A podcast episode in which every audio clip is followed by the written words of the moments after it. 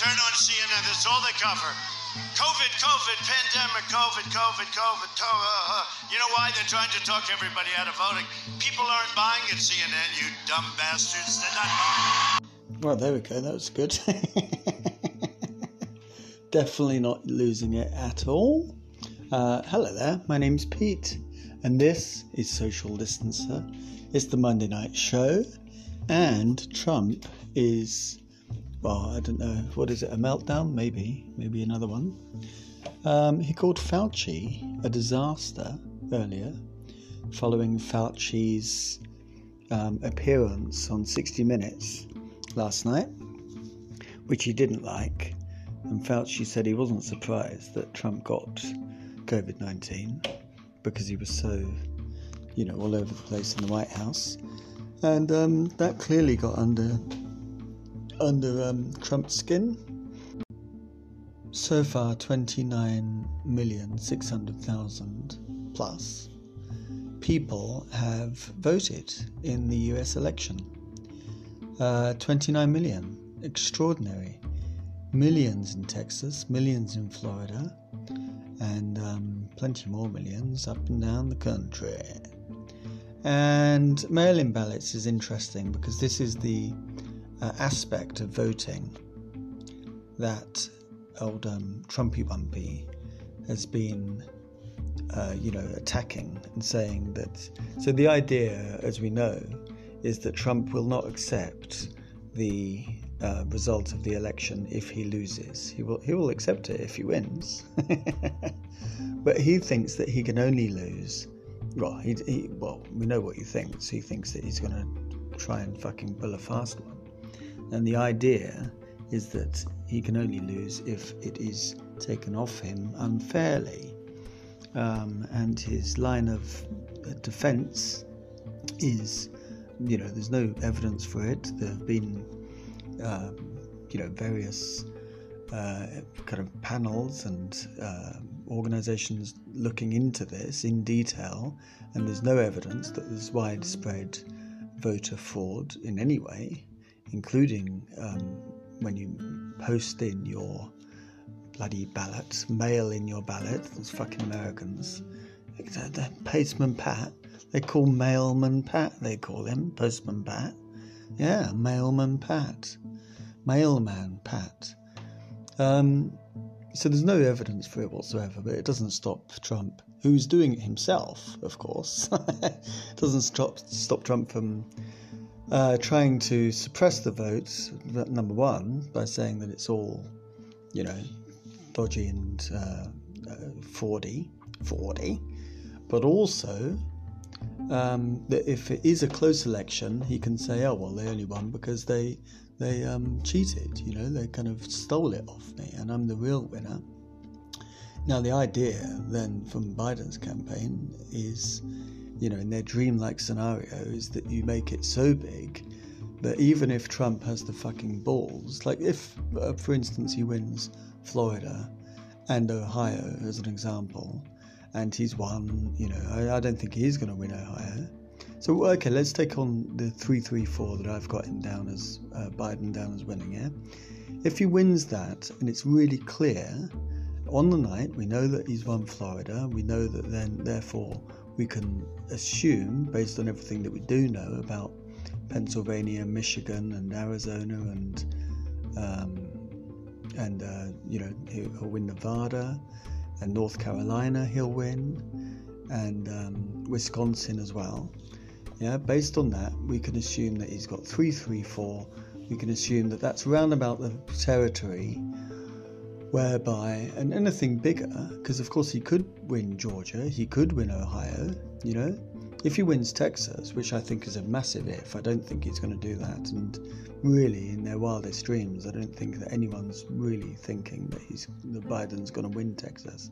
And if he does win Texas, we haven't seen anything like this since um, I think it goes back to Johnson, LBJ, in the uh, in the 60s. So you know, like that's a long time. Do you know what I mean? So, um, but but even without Texas, it would be a like a huge landslide. Clearly, if he gets a couple more than I think he's going to get. You know, if he does get Georgia and if he does get Ohio and all of the others that I've mentioned, then it's going to be a big, big, you know, huge win, an absolute historic win for Biden.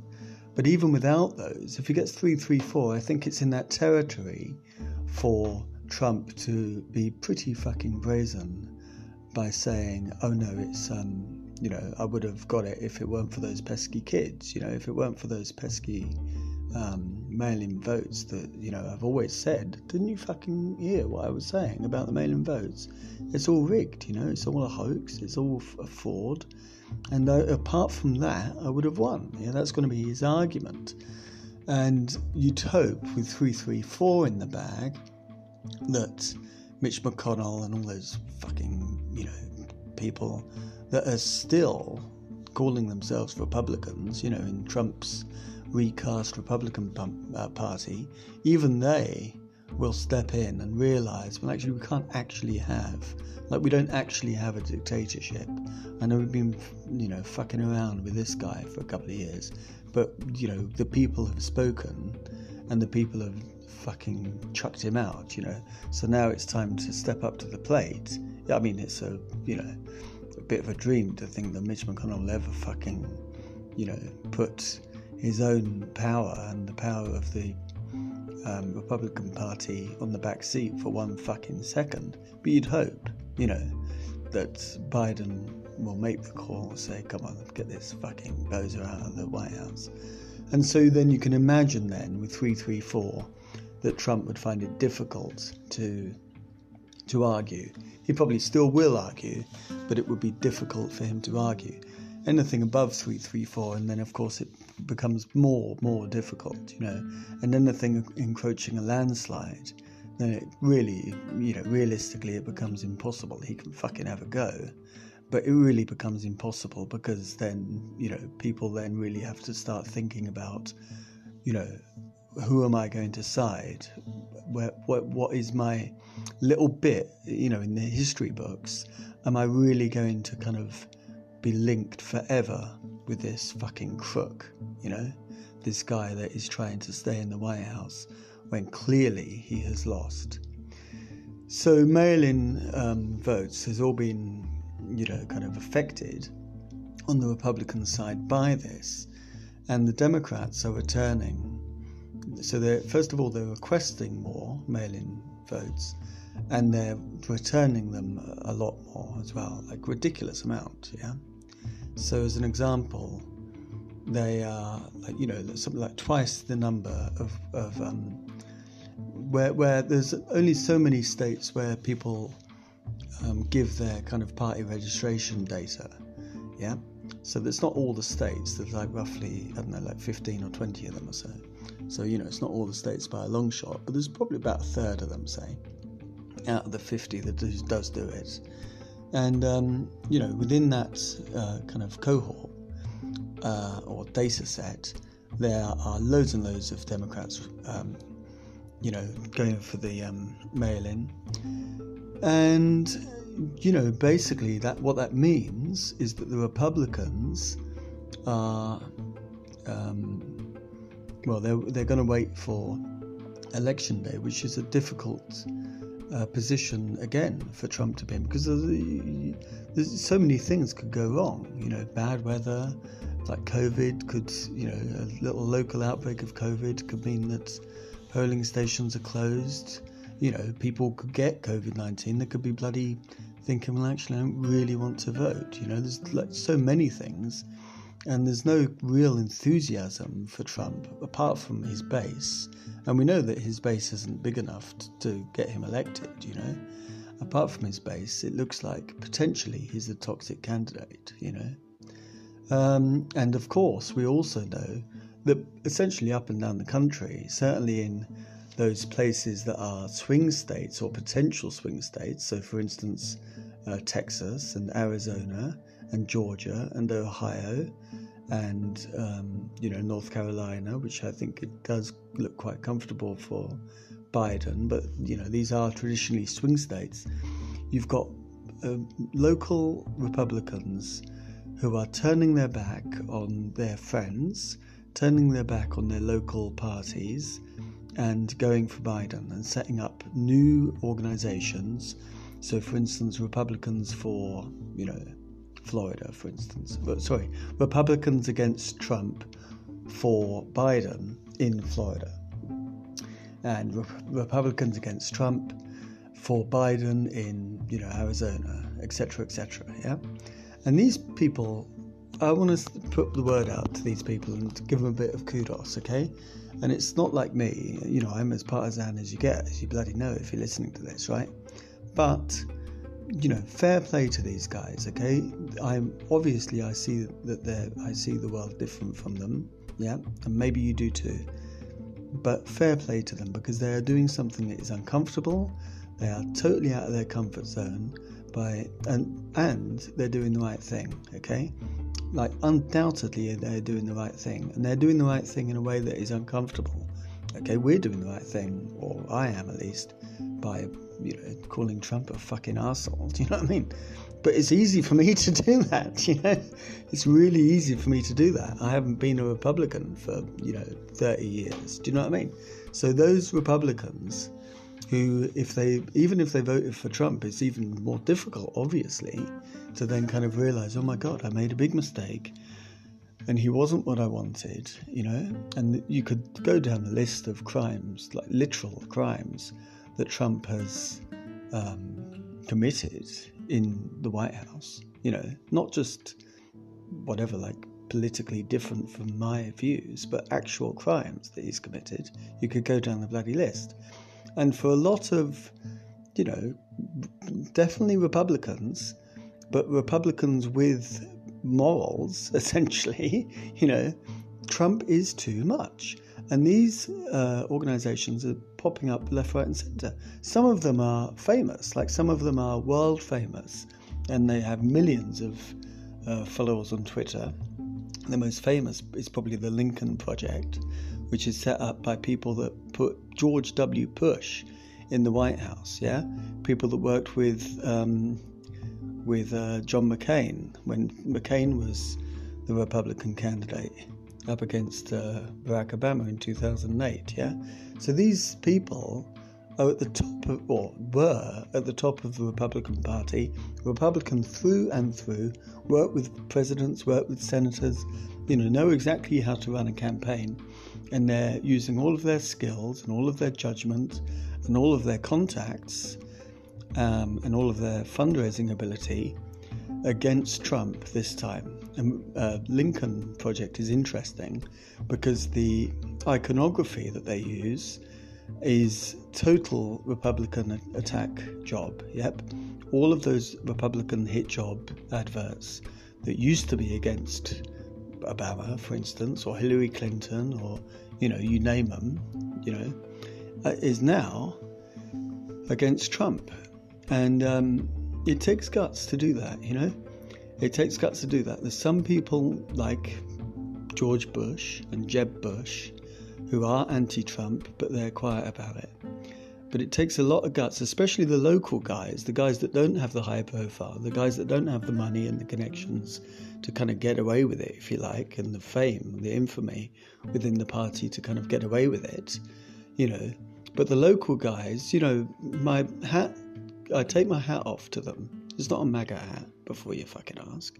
I take my hat off to them because it's a brave thing that they're doing. They're getting a lot of stick and, you know, serious stick from their friends and, you know, former people that they've known for years and years and years in the Republican Party but, you know, for them, Trump has crossed the line and, you know, they know that you need to do everything in this election to get that fucker out of office. Yeah? And they may disagree with Biden on loads and loads of things, but they see Biden for who he is. And Biden is a totally, I mean, you know, they disagree politically with Biden, but this goes beyond politics. So I think with that in mind, you know, the Republicans as a kind of voting bloc have got a lot of catching up to do, you know. There are people, like hundreds of thousands of Republicans, are not only not going to vote for Trump this time, but are actively engaged in supporting Biden and telling people about You know, uh, this is with this election, party politics is one thing, but this is above that. We need to, you know, go for the in the person that's not insane.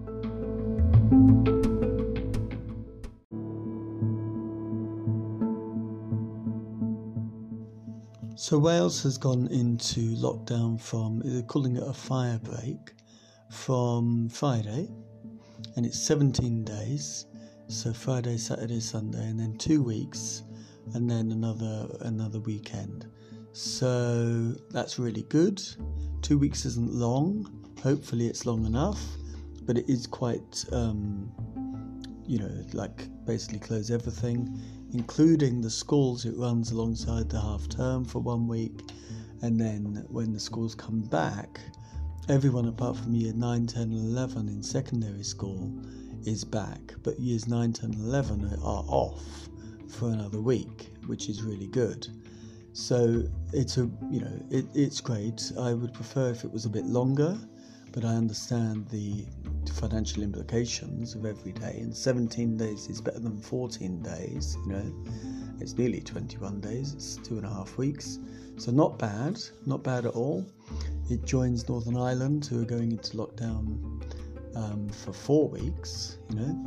And of course, we don't have lockdown yet, uh, a circuit break yet in um, England. No surprise there because Sausage Johnson would rather save face than save lives. That's a good line, isn't it? Yeah.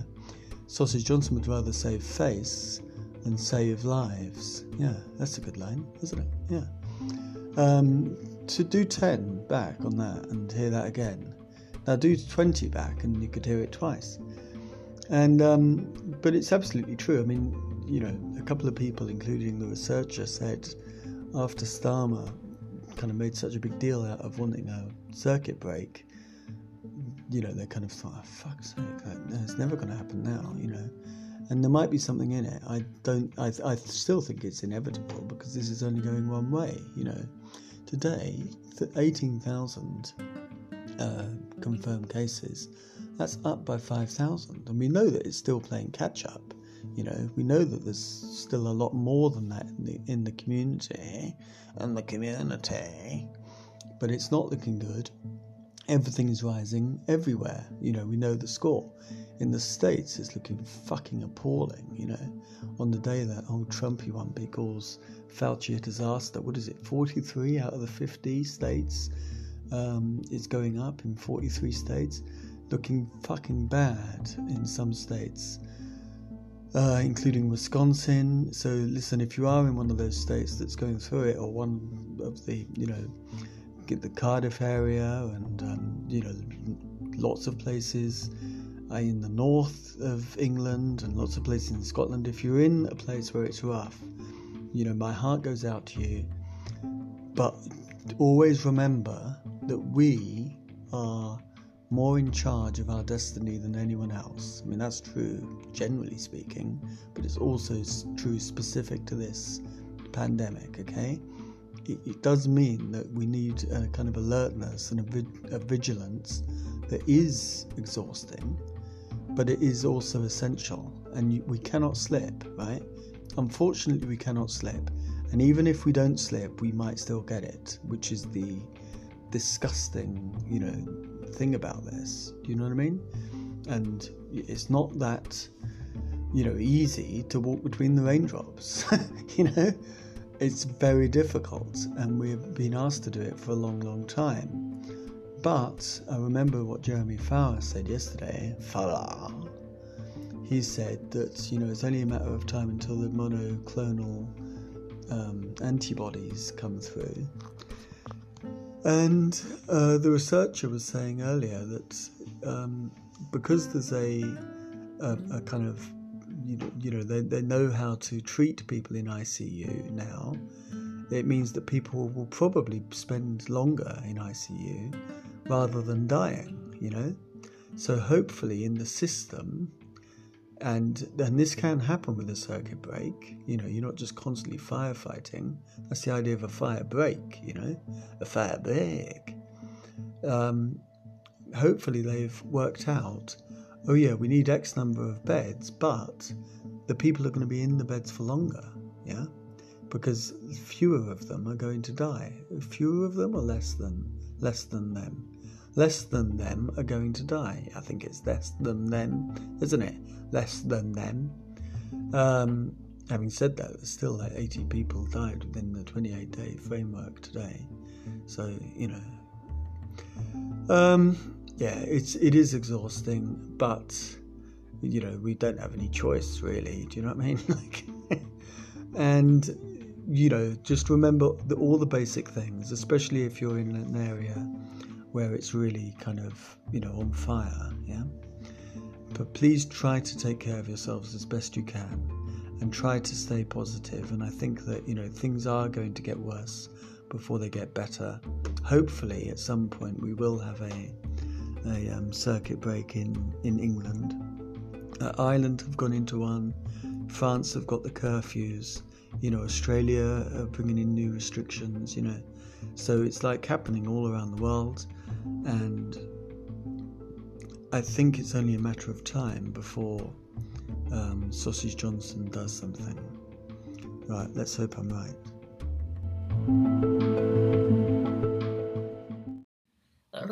Thank you very much.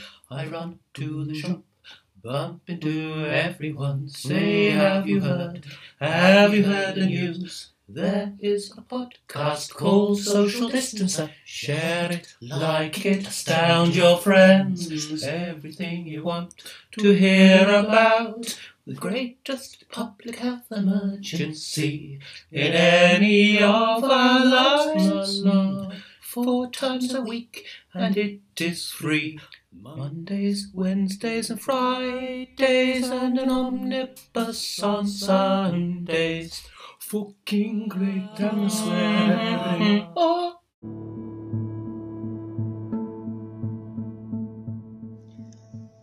Yesterday we were trying to find something uh, enjoyable yet suitable for a four year old, and we stumbled upon Life on Earth, the groundbreaking natural history series that David Attenborough made for the BBC in the 1970s and it's really good, really, really good.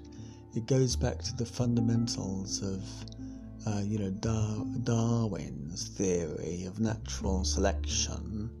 And get this right, it starts in the bloody Brazilian rainforest, and then he goes to the Galapagos Islands, and he's looking at this fucking massive tortoise, and it's a turtle, I think, and he says, "Look, this one's got this shaped."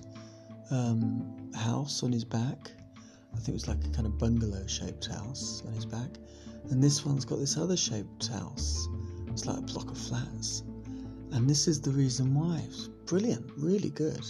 He was such a good looking guy, wasn't he? It's a shame he's got old, that old fucker. But he was so dishy, wasn't he?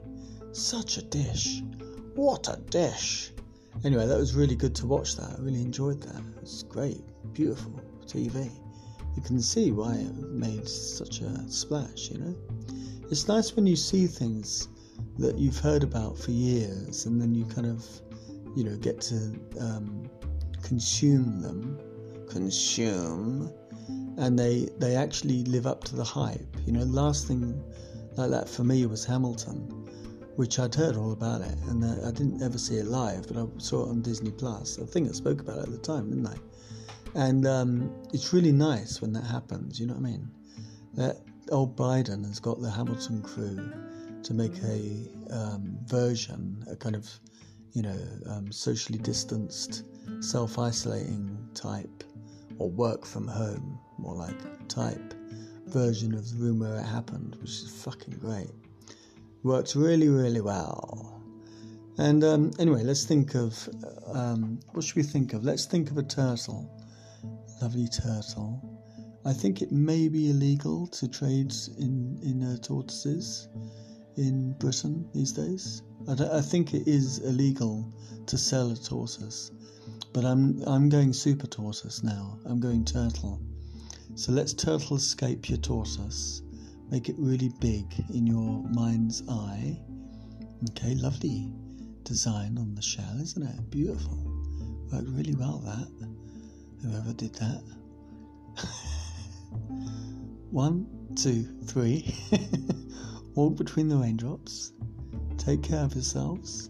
Thank you ever so much for listening. And next episode is on Wednesday. So we'll see what happens where we where we'll see where we are with all of these things that we're tracking, you know? The early vote count, the Trump meltdown, and obviously the um, situation in England and situation in the rest of the UK and the rest of the world. The rest of the world. All right, take care. Bye.